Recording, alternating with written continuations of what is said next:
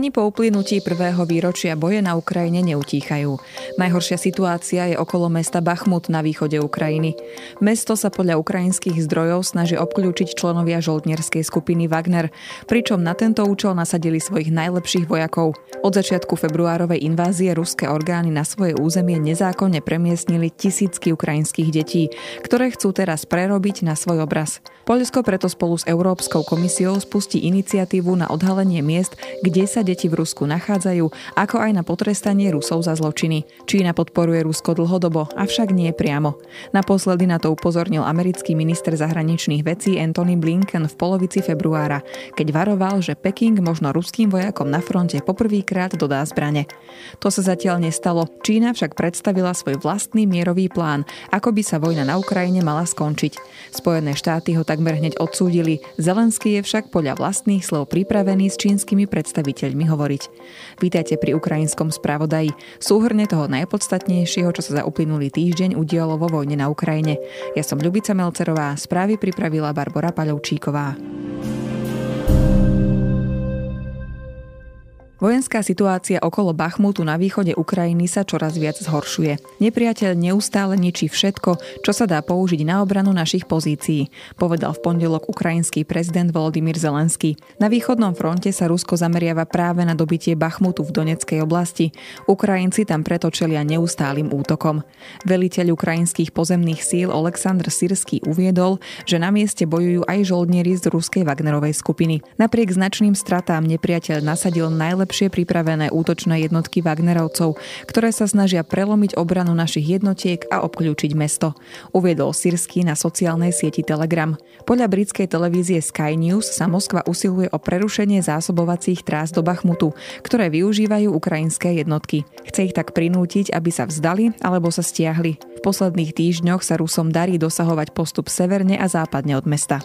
Južná časť Bachmutu je jediná oblasť, o ktorej by sa dalo povedať, že je pod ukrajinskou kontrolou. Cituje Sky News vojenského experta Oleha Ždanova. Dodal, že vo všetkých ďalších obvodoch je situácia nepredvídateľná. Nedá sa povedať, kde sa nachádza frontová línia. Prudké boje o priemyselné mesto Bachmut trvajú už viac ako pol roka, čo z nich robí najdlhšie trvajúcu bitku februárovej invázie. Dobitie Bachmutu by bolo pre Moskvu veľkým víťazstvom víťazstvom, ale podľa viacerých analytikov by malo najmä symbolický význam. Mesto, pri ktorom sa nachádzajú solné bane, nemá podľa nich totiž veľké strategické využitie. Ukrajinský prezident Volodymyr Zelenský v nedeľu zbavil funkcie vysokopostaveného vojenského veliteľa Eduarda Moskaľova. Ten sa podielal na vedení boja proti ruskej armáde na východe Ukrajiny.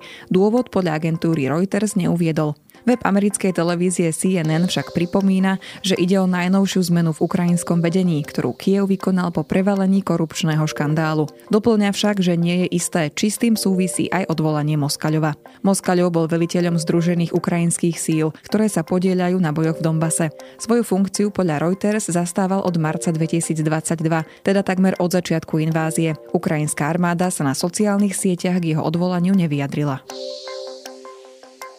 Výbuchy na bieloruskej leteckej základni Mačulišči pri hlavnom meste Minsk v nedeľu poškodili ruské výzvedné lietadlo Beriev A-50. Na sociálnych sieťach to uviedla bieloruská skupina Hajun, ktorá monitoruje pohyby ruských vojsk. Podľa bieloruskej opozície za útokom stojí bieloruská partizánska skupina.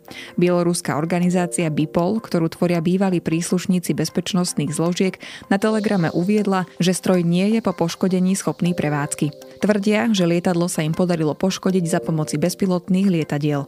Orgány informáciu zatiaľ oficiálne nepotvrdili. Strata lietadla A-50 by bola významná, keďže je pre ruské letecké operácie rozhodujúce z hľadiska poskytovania obrazu vzdušného priestoru. Reagovalo na správu britské ministerstvo obrany. V prevádzke podľa rezortu pravdepodobne zostalo 6 operačných lietadiel A-50, čo by ešte viac obmedzilo ruské letecké operácie. Lietadla A-50 sú vybavené radarmi, ktorými dokážu sledovať vzdušné aj pozemné ciele. Taktiež sa používajú na navádzanie rakiet pri útokoch.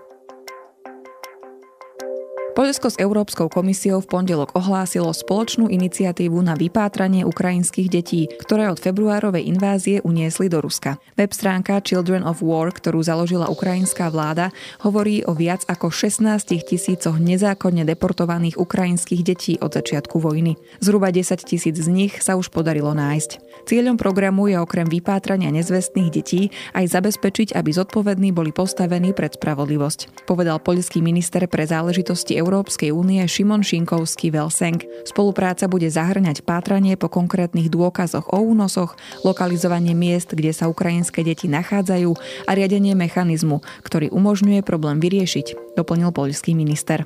Ukrajinský premiér Denis Šmihal sa za spoluprácu poďakoval šéfke Eurokomisie Ursule von der Leyenovej a poľskému premiérovi Mateušovi Moravieckému. Musíme unesené deti vrátiť na Ukrajinu a potrestať Rusko za zločiny, ktoré spáchalo, napísal na Twitteri. Peking v piatok predstavil plán na ukončenie bojov na Ukrajine. V 12 bodoch hovorí o rokovaniach o miery a rešpektovaní národnej suverenity. Nepíše v ňom však, že Rusko musí stiahnuť svojich vojakov z Ukrajiny. Návrh takmer okamžite odsúdil americký prezident Joe Biden, ktorý povedal, že z neho môže profitovať len Rusko. Ukrajinský prezident Volodymyr Zelenský však reagoval, že navrhovaný plán chce osobne prediskutovať so svojím čínskym náprotivkom Xi Jinpingom, píše web BBC. Hovorca ruského prezidenta prezidenta Dmitri Peskov povedal, že Kremeľ venuje čínskemu mierovému plánu veľkú pozornosť a bude ho dôkladne skúmať. Iniciatívy, ktoré by mohli priblížiť mier, si podľa neho zaslúžia pozornosť. Dodal však, že v súčasnosti nevidí podmienky na mierové riešenie konfliktu na Ukrajine.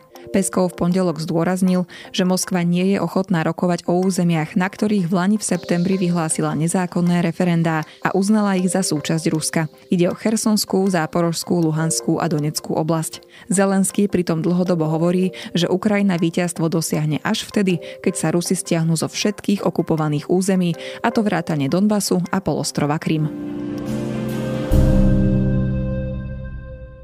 Na dnes je to z ukrajinského spravodaja všetko. Počujeme sa opäť o týždeň.